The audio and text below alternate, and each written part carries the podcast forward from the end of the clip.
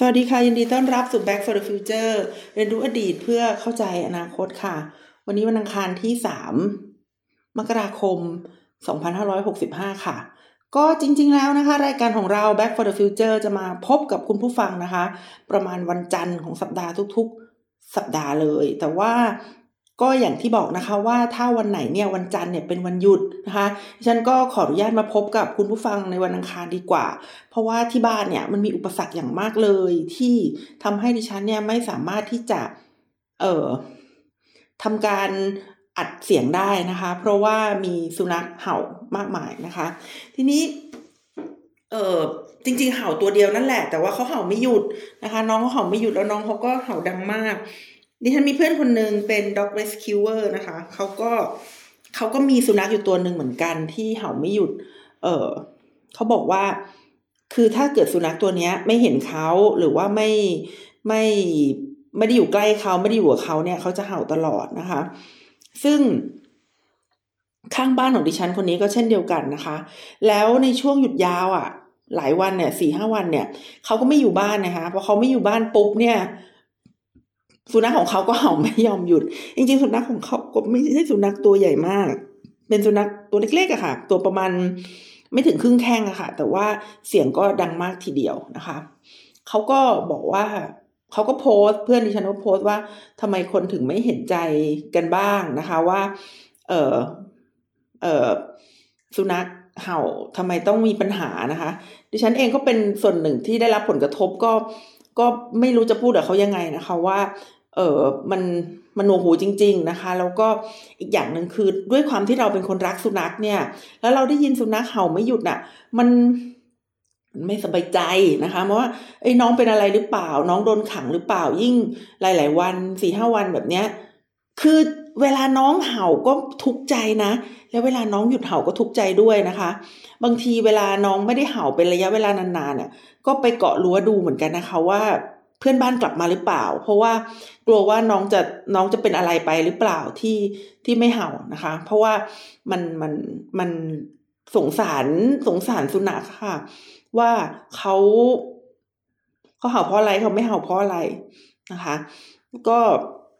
ยังเป็นปัญหาที่แก้ไขไม่ได้นะคะ ใช้วิธีการหลบเลี่ยงไปนะคะ ใช้วิธีการหลบเลี่ยงไป เพราะว่าน้องเขาเห่าดังมาก แล้วก็เห่าเห่าแบบ เห่าแบบไม่หยุดนะคะเห่าต่อเนื่องไปเรื่อยๆนะคะ ก็เลยทำให้ไม่สามารถอัดเสียงนะคะ ความรู้นะคะ back for the future ให้คุณผู้ฟังฟังได้ ก็เป็นวันอังคารก็แล้วกันนะคะ แต่ว่าถ้าอยู่วันอังคารด้วยก็จะกลายเป็นวันพุธนะคะ เพราะว่ามันทำงานยากมากจริง ๆนะคะ ถ้าจะต้องทำอะไรที่เกี่ยวกับเสียงนะคะ ที่บ้านนะคะ ลูกชายดิฉันเนี่ยจริง ๆ แล้วก็เป็นเอ่อยูทูบเบอร์ติ๊กต็อกเกอร์นะคะ ก็คือมีคอนเทนต์มี มี channel ของตัวเอง แต่ว่าเขาเขาใช้วิธีการก็คือว่า เอออัดอัดอัดอัดเป็นส่วนๆนะคะ แล้วก็มาต่อกันเสียงก็เช่นเดียวกันนะคะ เสียงก็เช่นเดียวกัน บางทีดิฉันก็สงสัยนะคะ ว่าเขาทำยังไงเขาก็พยายามมาสอนเราเหมือนกันนะก็บอกว่า เออลูก เอ่อแม่อัดเสียงไม่ได้เพราะว่ามีเสียงสุนัขเสียงสุนัขไม่ได้เข้า เอ่อ คอนเทนต์ของลูกหรืออะไรประมาณนั้นนะคะเขาก็บอกว่าเขาอัดเขาอัดทีละส่วนนะคะเขาอัดทีละส่วน แล้วก็มาพักทีหลังอะไรประมาณนี้นะคะเขายังบอกว่าเขาสามารถสอนได้ด้วยนะคะที่ฉันก็จะต้องหาเวลาแล้วก็เผื่อว่าจะได้เรียนรู้กับเขานะคะแล้วจะดิฉันจะจะได้ เออหลีกเลี่ยงนะคะ ปัญหาที่ที่เกิดขึ้นได้นะคะ ก็ก็ดีใจที่เด็กเดี๋ยวนี้เด็ก ๆ สมัยนี้ก็ทำเป็นนะคะ แล้วก็น่าจะเอามาบอกให้กับผู้หลักผู้ใหญ่นะคะ คนแก่ในบ้านก็คือดิฉันนี่แหละนะคะ วันนี้ค่ะวันนี้นะคะ ดิฉันจะมาพูดถึงญี่ปุ่นนะคะ จริงๆแล้วพอดิฉันเขียนคอนเทนต์เสร็จปุ๊บเนี่ยนะคะ ก็ไปเซิร์ชข้อมูลนะคะ ดูอย่างอย่างอย่างมันมันมันมีคำว่า counter strike นะคะ counter strike ดิฉันก็ไปค้นข้อมูลนะคะว่าคำว่า counter strike เนี่ยภาษาไทยเนี่ย ใช้ใช้คำว่าอะไรนะคะเอ่อก็พบว่านะคะ Counter Strike นี่มันเป็นเกมนะคะ แล้วมันก็เป็นเกมที่ได้รับความนิยมมากมายนะคะทำให้เวลาเราจะเซิร์ชคำว่า Counter Strike เนี่ยมันมันขึ้นมาแต่เกม แล้วเราก็ไม่รู้ว่าตกลงแล้วมันถูกใช้ในภาษาไทยว่าอะไรนะคะ ก็จะใช้คำว่า Counter Strike ก็แล้วกันนะคะ เพราะว่าเนื่องจากว่าน่าจะเป็นคำที่พอฟังแล้ว เข้าใจดีนะคะ Counter Strike ก็คือการ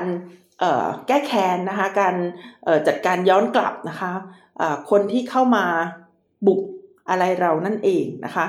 ก็คือใช้คำว่า counter strike ไปเลยนะคะอ่าค่ะ วันนี้เราจะพูดถึงญี่ปุ่นนะคะ ซึ่งในช่วงกลางเดือนที่ผ่านมาคือวันที่ 16 ธันวาเนี่ย ญี่ปุ่นเนี่ยเขาได้มีการปรับเปลี่ยนนโยบายในการดำเนิน การต่างประเทศนะคะ ที่เรียกได้ว่าอาจจะเป็นการเปิดสกราชใหม่นะคะ เปลี่ยนแปลงญี่ปุ่นนะคะ จากหน้ามือเป็นหลังมือเลยทีเดียวนะคะ จริงๆแล้วญี่ปุ่นเนี่ยถูกมองนะคะ จากหลาย ๆ ประเทศในเอเชียตะวันออกเฉียงใต้เนี่ย ว่าเป็นประเทศที่เอ่อ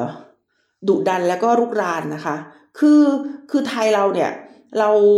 ดราม่าไทส์ก็คือถูกเอ่อ ถูกละครนะคะ ถูกละครทำให้เข้าใจว่าเป็นความจริงเนี่ยนะคะในหลาย ๆ เรื่องนะคะ เรื่องญี่ปุ่นก็เหมือนกันนะคะ ว่าเราถูกละครอย่างคู่กรรมนะคะทำให้เราเข้าใจว่าญี่ปุ่นเนี่ยจริง ๆ ก็ไม่ได้ดุร้ายอะไรมากนัก แล้วก็เข้ามาที่ไทยเนี่ยก็เพื่อที่จะให้เป็นทางผ่านนะคะ ซึ่งจะไปที่พม่าเท่านั้นเองนะคะ แต่ในความเป็นจริงแล้วเนี่ยมันมีประวัติศาสตร์ที่ที่ถูกหลงลืมนะคะ หรือว่าประวัติศาสตร์ที่ไม่เคยไม่เคยเป็นเป็นดราม่าหรือว่าไม่เคยไม่ไม่เคยแมสนะคะ ก็คือประวัติศาสตร์ว่าจริง ๆ แล้วญี่ปุ่นเนี่ยเขาดุมาก แล้วพอเข้ามาในไทยเนี่ยเขาก็พิมพ์ธนบัตรจำนวนมหาศาลเลยนะคะ แล้วเขาก็ เป็นกลุ่มคนที่เอ่อกอบโกยนะคะ ทรัพยากรในช่วงสงคราม ซึ่งปกติแล้วทรัพยากรในช่วงสงครามเนี่ยเขาก็หายากแล้วก็มีราคาแพงนะคะ แต่ว่ากองทัพญี่ปุ่นเนี่ยเขาก็ได้กอบโกยกันไป ซึ่งจริง ๆ มันก็ไม่ได้เลวร้ายเท่ากับความทรงจำนะคะของอประเทศเพื่อนบ้านของเราที่มีต่อญี่ปุ่นในช่วงสงครามโลกครั้งที่สองเลยนะคะ ตอนนั้นเนี่ยดิฉันไปมีเพื่อนนะคะ เป็นคนมาเลเซียเนี่ย เวลาเขาพูดถึงญี่ปุ่นนะคะ ในสมัยสงครามโลกครั้งที่สองอะเขาจะมีมีความทรงจำที่ไม่ค่อยดีนะคะ ที่ไม่ค่อยดีแบบประมาณว่า เออเออญี่ปุ่นเนี่ยเขาได้เข้าไปบุกในอ่ามาเลเซียตะวันออกนะคะ ซึ่งซึ่งเป็นเกาะที่อยู่ทางตอนใต้เนี่ย แล้วก็ จะทำการแบบ เออก็ก็สงครามนะคะ ก็ต้องเข้าใจว่าในสงครามก็คือสงคราม แล้วเขาก็บอกว่ามันมันมันมันโหดร้ายมากนะคะ หรือว่าเพื่อนชาวสิงคโปร์ก็เคยเล่าเรื่องประสบการณ์ของ เออมันมีสถานีไฟฟ้ารถไฟฟ้าอยู่ที่หนึ่ง ชื่อดอบบี้โกดนะคะ ชื่อชื่อน่ากลัวเชียวนะคะ เออผีดอบบี้เนี่ยนะคะ ก็เลยถามว่า เออมันเป็นยังไงนะคะเขาก็บอกว่ามันเป็นมันเป็นพื้นที่นะคะที่เอ่อคนญี่ปุ่นเนี่ยเขาก็กวาดต้อนเอ่อคนอังกฤษในสมัยนั้นนะคะมาอยู่รวมกันแล้วก็เอ่อให้อยู่อย่างแล่นแค้นนะคะอดอยากก็คือการทรมานเอ่อคนญี่ปุ่นเป็นอย่างมากนะคะนี่ก็คือประสบการณ์ของพี่น้องนะคะเพื่อนๆชาวเอเชียตะวันออกเฉียงใต้ที่มีต่อญี่ปุ่นนะคะว่าเฮ้ยเขา เขาดุร้ายอยู่นะเขาเวลาเขาเป็นทหารนะคะเขาก็ไม่ใช่อโนแบบน่ารักน่ารักกบลินะคะ แบบที่เรารู้สึกกับญี่ปุ่นนะคะ ส่วนจีนนะคะ จีนก็น่าจะยิ่งรู้สึกแย่กับญี่ปุ่นนะคะ เพราะว่าในช่วงต้นต้นศตวรรษนะคะ คือคือก่อนที่จะเกิดสงครามโลกที่สองอีก ญี่ปุ่นได้เข้ามาแทรกแซงนะคะ การเมืองภายในประเทศของจีนอย่างมากมายนะคะ ถึงขนาดที่ว่าเอ่อตั้งเมืองหลวงใหม่นะคะ ตั้งแมนจูกัวนะคะ แล้วก็ตั้งกษัตริย์หุ่นเชิดนะคะ ก็คือเอ่อเอ่อปูยีนะคะในตอนนั้นให้เป็นจักรพรรดินะคะของของแมนจูกัวหรือว่าของเมืองหลวงใหม่นะคะ ที่ญี่ปุ่นเนี่ยเขาเขาสร้างขึ้นเพื่อให้เป็นศูนย์รวมนะคะของของการปกครอง ภายใต้อิทธิพลของญี่ปุ่นนะคะ ในในจีนเลยทีเดียวนะคะ เช่นเดียวกับเกาหลีนะคะ เกาหลีเขาก็มีประสบการณ์ที่ที่ไม่ค่อยดีนะคะ กับกับคนญี่ปุ่น โดยเฉพาะอย่างยิ่งเรื่องของการที่ให้ผู้หญิงเนี่ยมาเป็นคอมฟอร์ตวูแมนนะคะ หรือว่าเออมาเป็นมาเป็นนางบำเรอนะคะ ให้กับทหารญี่ปุ่น เพราะว่าเวลาทหารญี่ปุ่นเขาจากบ้านจากเมืองมานานๆเนี่ย เขาไม่ได้เอาเมียมาด้วยนะคะ เขาก็ต้องการความสวยงามนะคะ ต้องการเอ่อเอ่อผู้หญิงนะคะ มาคอยดูแลเทเล่าให้อะไรพวกนี้นะคะ แล้วก็อาจจะทำอย่างอื่นด้วยแหละ ก็เลยทำให้ความทรงจำนะคะของของคนที่อายุน่าจะประมาณแบบแปดสิบเก้าสิบนะคะ ที่มีต่อญี่ปุ่นเนี่ยอาจจะไม่ค่อยดีเท่าไหร่นะคะ แล้วก็ความทรงจำเหล่านั้นเนี่ยก็อาจจะส่งต่อมาให้ลูกหลานด้วยนะคะ เอาละนะคะ นั่นก็เป็นสภาวะของญี่ปุ่นนะคะในช่วงในช่วงสงครามโลกครั้งที่สองแล้วก็ก่อนสงครามโลกที่สองด้วยนะคะ ที่ส่งผลมาถึงปัจจุบันค่ะ กลับมาสู่การเปลี่ยนแปลงในนโยบายของญี่ปุ่นนะคะ คือหลังจากสงครามโลกครั้งที่สองเป็นต้นมาเนี่ย ญี่ปุ่นเขาก็เปลี่ยนแปลงไปจากหน้ามือเป็นหลังมือเลยนะคะ คือหลังจากที่เขาแพ้สงครามนะคะ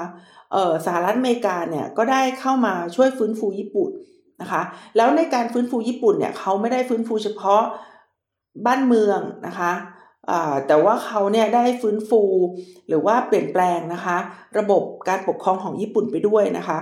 คือว่าญี่ปุ่นเนี่ยเขามีรัฐธรรมนูญนะคะที่ที่ห้ามมีกองทัพนะคะ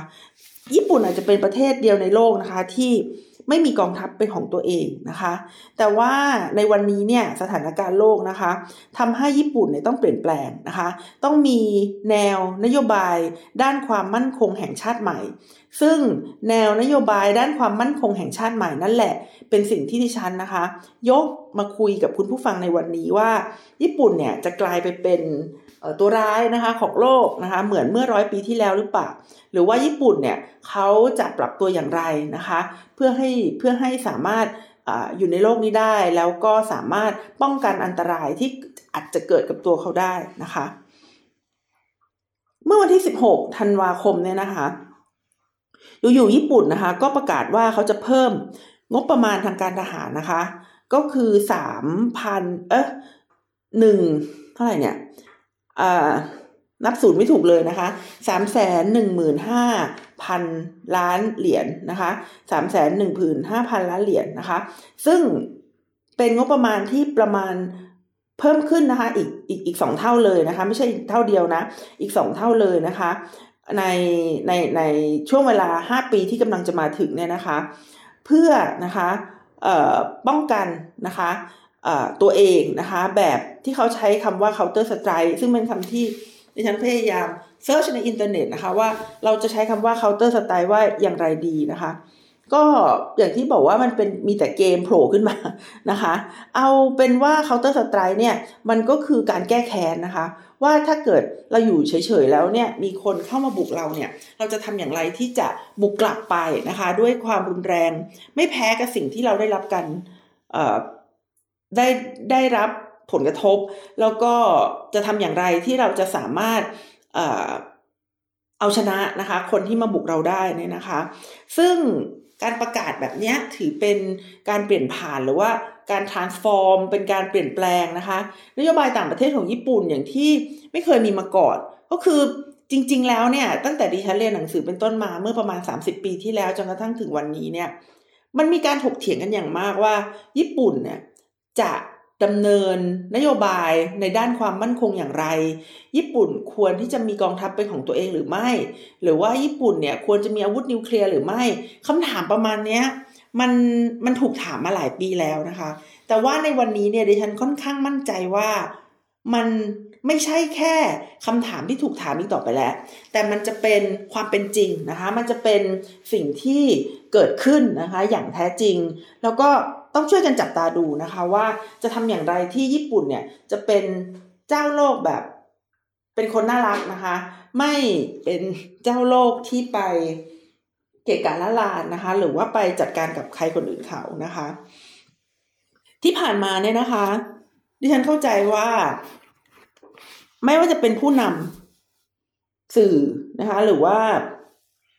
เอ่อคนธรรมดาอย่างเราก็ดีเนี่ยนะคะ เข้าใจว่าพวกเรารู้กันอยู่แล้วว่าญี่ปุ่นเนี่ยเขาเป็นประเทศที่มีศักยภาพนะคะ ทั้งในด้านเทคโนโลยี ทั้งในด้านเศรษฐกิจนะคะแล้วก็ทั้งในด้านกำลังใจนะคะวัฒนธรรมเนี่ยเตรียมพร้อมต่างๆนะคะที่จะเป็นผู้นำโลก ก็คือประเทศที่เขาสามารถผลิตหุ่นยนต์นะคะแทนตัวเองได้ ประเทศที่เขา มีความเป็นอันหนึ่งอันเดียวกันนะคะ แล้วก็มีความรุ่มรวยร่ำรวยทางเศรษฐกิจขนาดญี่ปุ่นเนี่ยคิดจะเปลี่ยนแปลงตัวเองให้เป็นมหาอำนาจทางการทหารเมื่อไหร่เนี่ยก็น่าจะต้องทำได้นะคะ ก็น่าจะต้องทำได้นะคะ แต่ว่าที่ผ่านมาเนี่ยญี่ปุ่นเนี่ยเขาไม่เลือกวิธีการที่ตัวเองจะเป็นผู้นำแบบเดี่ยวๆแบบสหรัฐอเมริกานะคะ หรือว่าแบบยุโรปนะคะ หรือแบบจีนเนี่ยนะคะ ญี่ปุ่นเนี่ยเขาเลือกใช้วิธีการแบบแบบพหุนิยมนะคะ เลือกใช้วิธีการแบบพหุนิยมนะคะ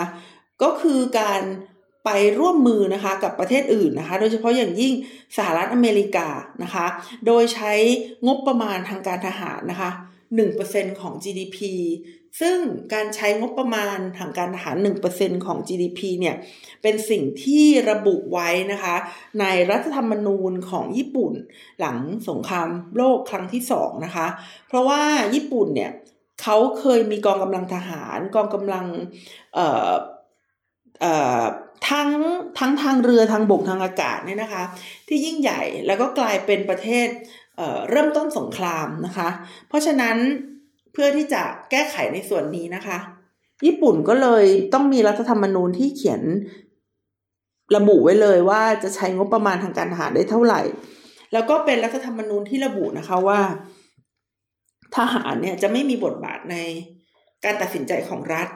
แล้วก็ต้องไม่มีกองทัพนะคะ เป็นประเทศที่ไม่มีกองทัพนะคะ แต่ว่าที่ผ่านมาเนี่ยประชาชน ชาวญี่ปุ่นเองหรือว่าผู้กำหนดนโยบาย ไม่ใช่เฉพาะญี่ปุ่น แต่ว่าเป็นประเทศอย่างสหรัฐอเมริกาเนี่ยแหละ ก็ตั้งคำถามนะว่า ญี่ปุ่นเนี่ยควรที่จะทำอะไรมากกว่านี้ไหมนะคะ ในเรื่องของการป้องกันตัวเองคือคือไม่ใช่ว่าจะมาหวังพึ่งพาแต่สหรัฐอเมริกาในการปกป้องนะคะประเทศญี่ปุ่น แต่สหรัฐอเมริกาก็เป็นคนเขียนรัฐธรรมนูญให้ญี่ปุ่นนะคือคือมันอาจจะงงๆนิดนึงนะคะ สหรัฐอเมริกาเนี่ยเขาเขียนรัฐธรรมนูญให้ญี่ปุ่นไม่ให้มีกองทัพ แต่วันหนึ่งเนี่ยพอสหรัฐอเมริกาเขาตระหนักแล้วว่าการมีกองทัพเนี่ยมันมันมีค่าใช้จ่ายเยอะสหรัฐอเมริกาก็ถามญี่ปุ่นว่าคิดจะเปลี่ยนใจไหมนะคะซึ่งโดย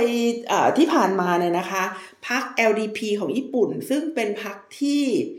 เป็นพรรคอนุรักษ์นิยมนะคะของญี่ปุ่นเนี่ยนะคะเขาก็พยายามที่จะรักษารักษา เส้นแดงหรือว่ารักษากรอบนี้ไว้มาโดยตลอดนะคะว่าเเขาจะไม่มีกองกำลังทางการทหาร แล้วเขาก็จะใช้งบประมาณทางการทหารเนี่ยไม่ให้เกินหนึ่งเปอร์เซ็นตนะคะคือคือคือเขาพยายามที่จะรักษากรอบนี้มาตลอดเลยนะคะพักพักพัก LDP ซึ่งเป็นพักที่คลองอำนาจนะคะ ทางการเมืองในในญี่ปุ่นเนี่ยเป็นระยะเวลานาน ก็คือต้องเล่าว่าญี่ปุ่นเนี่ยเขามีระบบพักการเมืองแบบหลายพักนะคะ โดยที่พักเด่นของเขาเนี่ยก็คือพัก LDP นะคะ ซึ่งมีนายกรัฐมนตรีหลายคน แล้วก็เป็นพักที่ดำเนินนโยบายค่อนข้างอนุรักษ์นิยมค่ะ ดังนั้นนะคะผู้ที่ศึกษานโยบายของญี่ปุ่นเนี่ย ก็จะเห็นสิ่งที่เรียกได้ว่าเป็นกรอบนะคะ วิถีปฏิบัติ หรือว่าเป็นเส้นแดงนะคะที่ญี่ปุ่นจะไม่มีวันก้าวข้ามนะคะ เช่น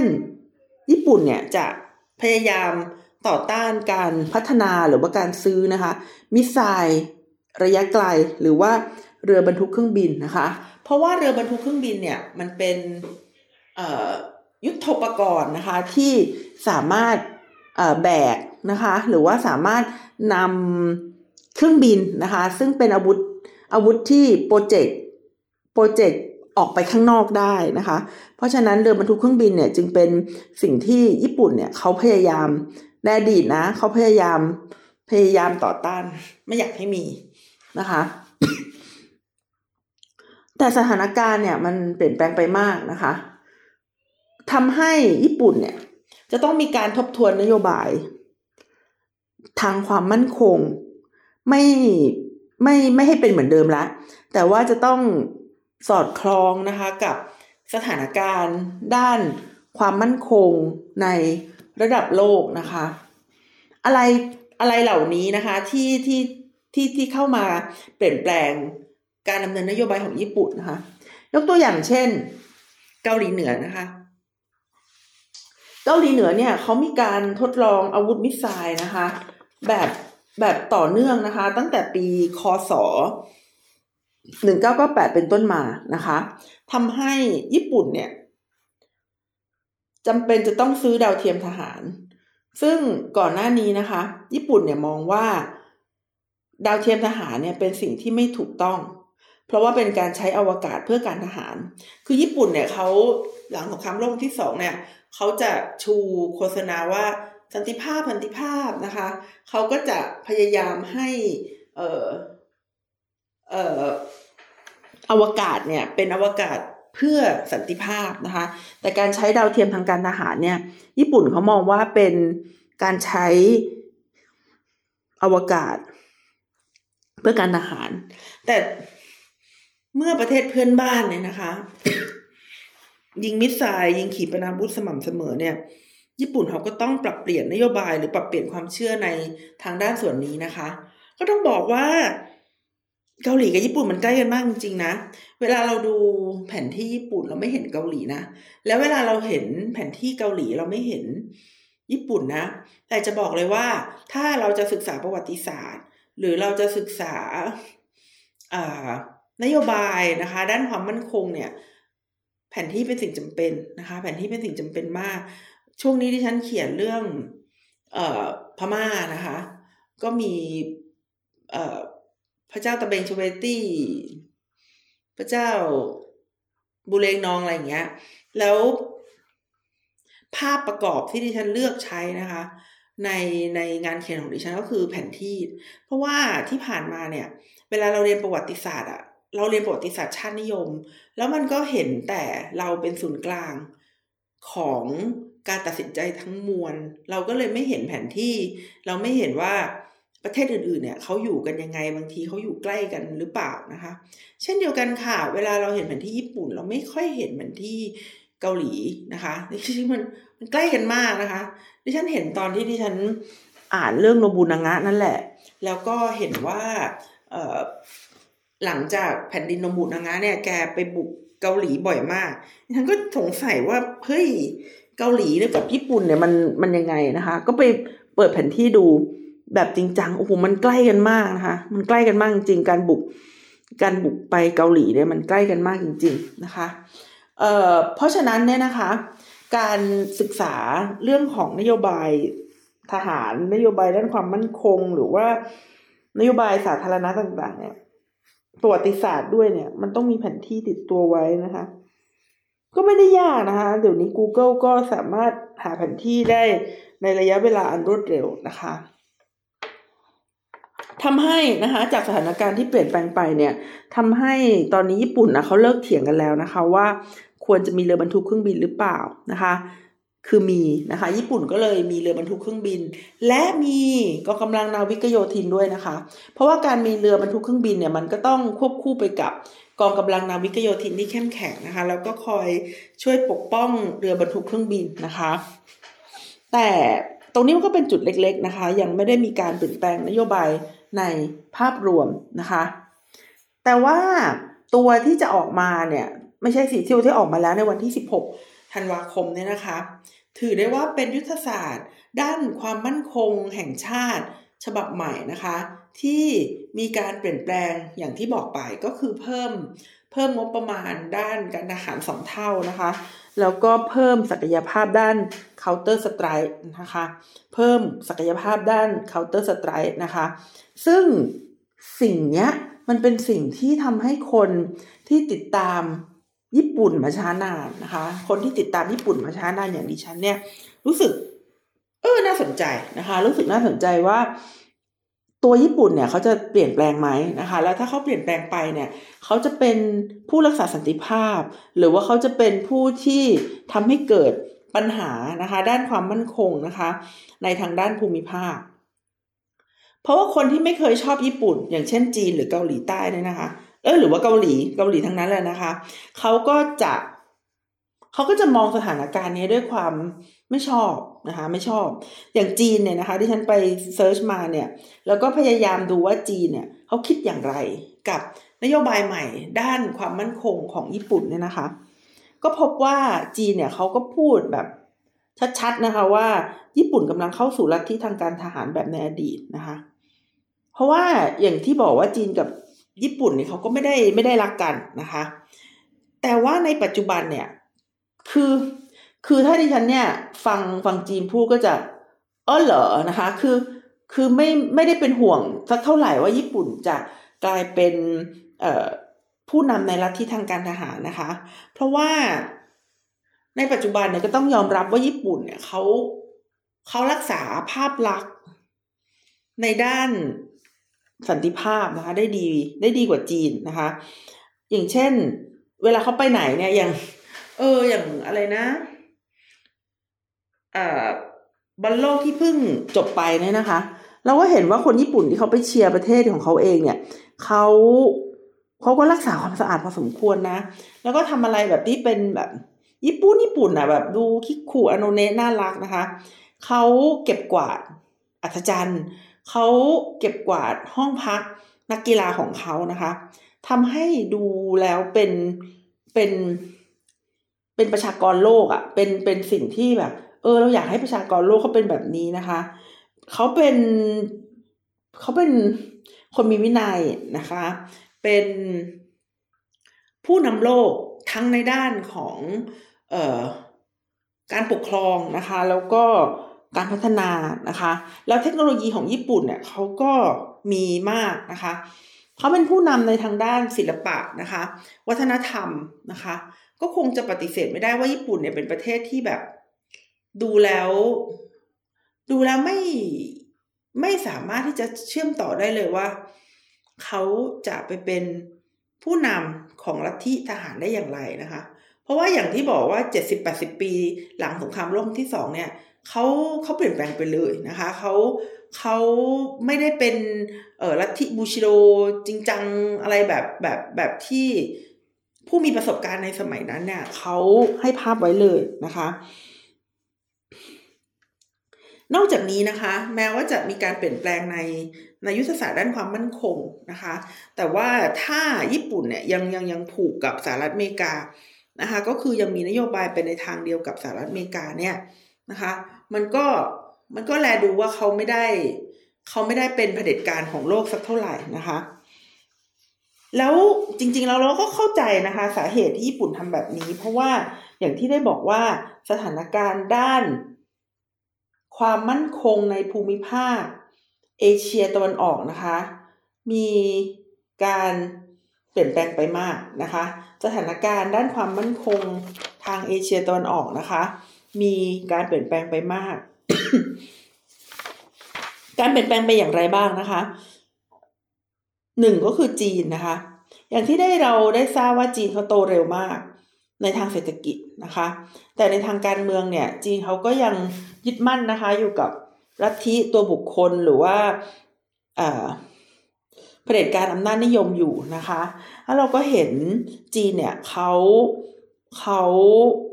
ละเมิดนะคะ สิทธิมนุษยชนนะคะ ในหลาย ๆ ดินแดนนะคะมีการขยายบทบาททางการทหารนะคะ ไม่ว่าจะเป็น การทหารที่เป็นแบบกองทัพธรรมดาแบบ conventional ธรรมดา แล้วก็การขยายบทบาททางการทหารแบบใช้เทคโนโลยีต่างๆนะคะ รวมไปถึงการมีอาวุธนิวเคลียร์ด้วยนะคะ นอกจากนี้นะคะ จีนก็ยังได้ส่งทั้งเรือและเครื่องบินนะคะ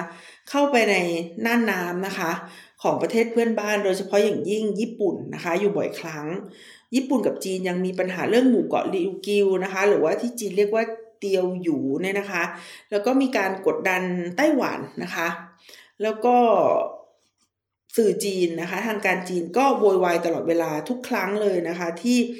ผู้นำไม่ว่าจะเป็นพระมหาจักรพรรดินะคะ หรือว่านายกญี่ปุ่นเนี่ยที่ไปสักการะศาลเจ้าในสมัยสงครามโลกที่สองนะคะ ก็คืออย่าง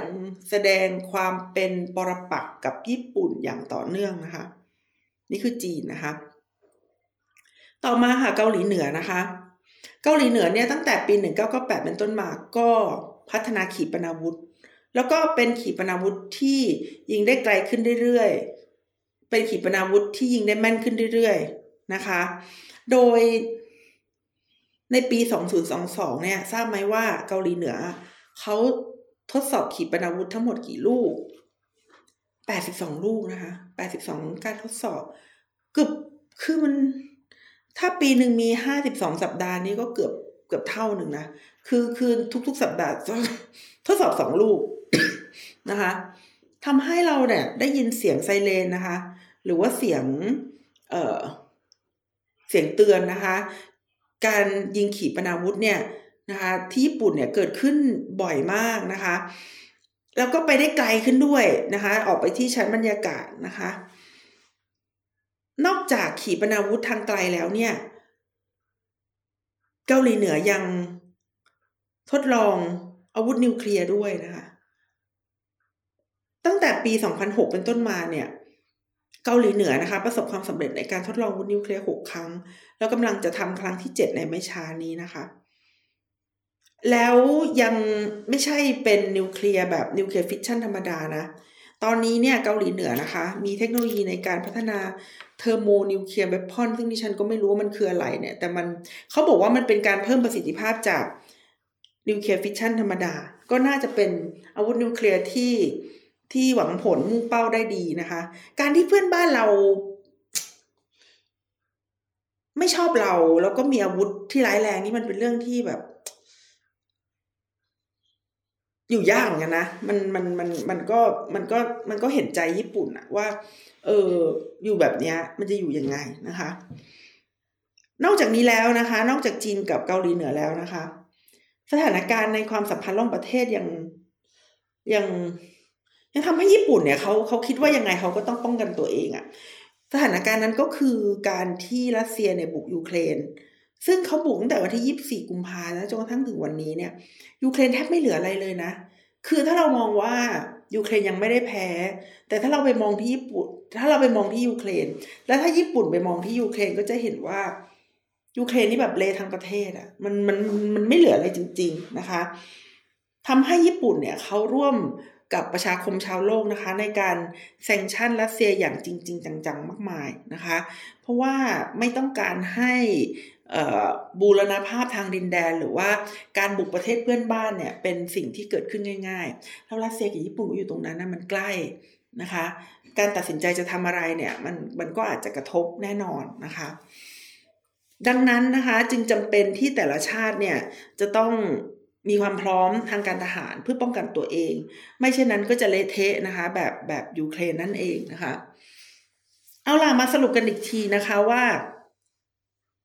จากสถานการณ์ที่ที่ฉันเล่าให้ฟังเนี่ยเราญี่ปุ่นทำอะไรบ้างนะคะหนึ่งนะคะก็คือการเพิ่มงบประมาณทางการทหารสองเท่านะคะ ภายในระยะเวลาห้าปีนะคะะ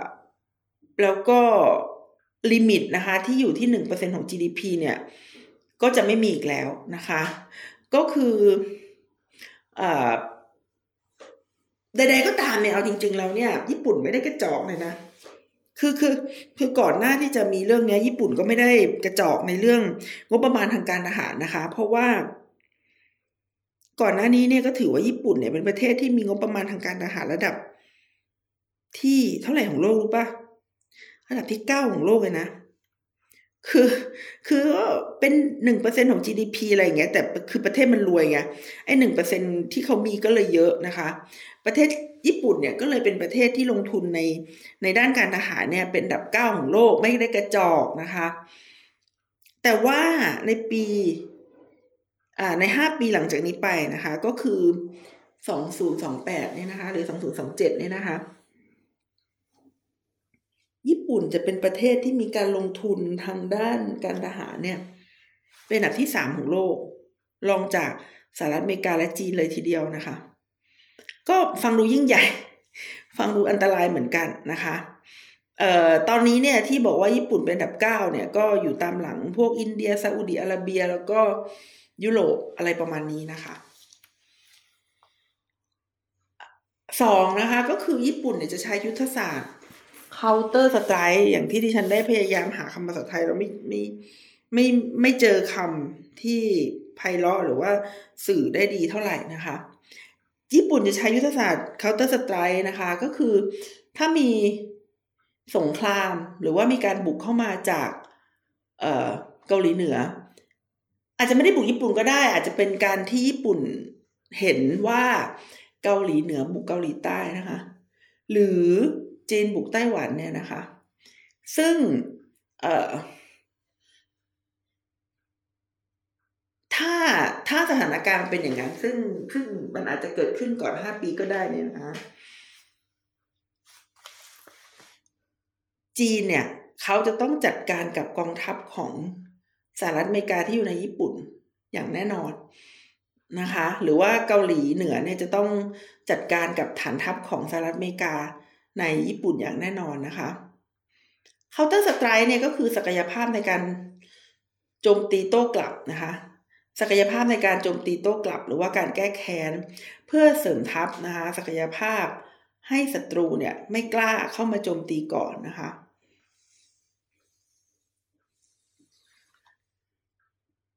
counterstrike เนี่ยจะทำให้ญี่ปุ่นเนี่ย เมื่อกี้ที่หยุดไปเพราะจะไอนะคะ แล้วก็ไอจริงๆนะคะจะทำให้ญี่ปุ่นเนี่ยนะคะ โต้กลับชาติที่ยิง missile มานะคะ และจัดการบังคับบัญชาการทางการทหารได้แบบฉับพลันนะคะคิชิดะนายกญี่ปุ่นเนี่ยไปบอกโจไบเดนว่าให้ขายโทมาฮอกให้ญี่ปุ่นห้าร้อยหัวรบนะคะ ซึ่ง ซึ่งโจไบเดนบอกว่าโอเค แล้วก็ให้ญี่ปุ่นเนี่ยเป็นลูกค้าที่มีความสำคัญมากนะคะ โทมาฮอกเนี่ยก็เป้าหมายก็คือสามารถปูพรมยิงไปที่เกาหลีเหนือให้ได้ทั้งหมดนะคะ แล้วก็สามารถไปที่จีนได้ด้วยนะคะ นอกจากนี้นะคะ ญี่ปุ่นยังตัดสินใจอัปเดต ขีปนาวุธโจมตีเรือรบด้วยนะคะ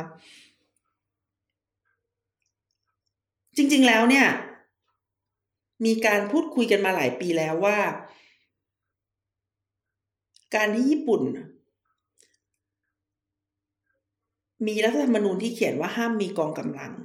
มันไม่ได้หมายความว่าเราจะต้องนั่งทนรอความตาย ถ้ามีชาติอื่นเนี่ยเข้ามาบุกบุกเรานะคะ แล้วการที่รัสเซียบุกยูเครนเนี่ย มันก็เลยกลายเป็นภาพตัวอย่าง มันก็เลยกลายเป็น สัญลักษณ์นะคะ ที่ทำให้ญี่ปุ่นเนี่ยเขาไม่ต้องมานั่งเถียงกันในประเทศแล้ว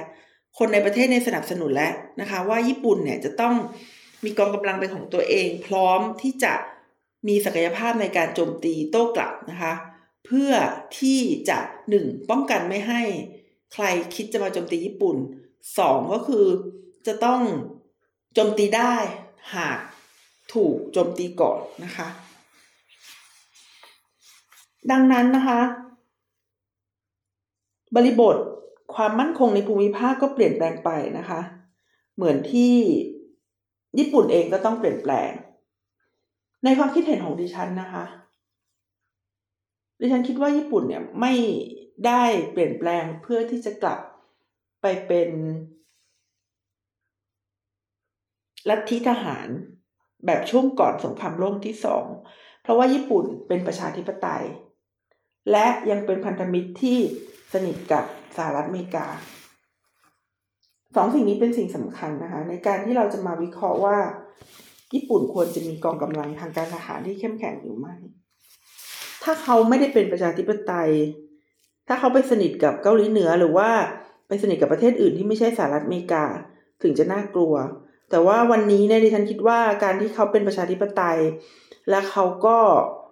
มีอาวุธเพื่อที่จะไปต่อกรกับประเทศที่เป็นอำนาจนิยมเนี่ย มันเป็นสิ่งที่จำเป็นนะคะ เราคงไม่สามารถที่จะมองโลกในแง่ดีนักได้ในความสัมพันธ์ระหว่างประเทศ เพราะว่า สันติภาพทั้งหลายในโลก มันแลกมาด้วยอาวุธนะคะค่ะสำหรับวันนี้นะคะที่ฉันนัชชาพัฒน์อมรกุลค่ะ ก็ต้องขอลาคุณผู้ฟังไปก่อนนะคะ ในเรื่องที่เกี่ยวกับญี่ปุ่น แล้วก็ขอเป็นกำลังใจให้กับญี่ปุ่นนะคะในการเปลี่ยนแปลง นโยบายแห่งชาติในทางด้านความมั่นคงนี้ด้วยนะคะสำหรับวันนี้ก็ต้องขอลากันไปก่อน พบกันใหม่สัปดาห์หน้า สวัสดีค่ะ Thank you.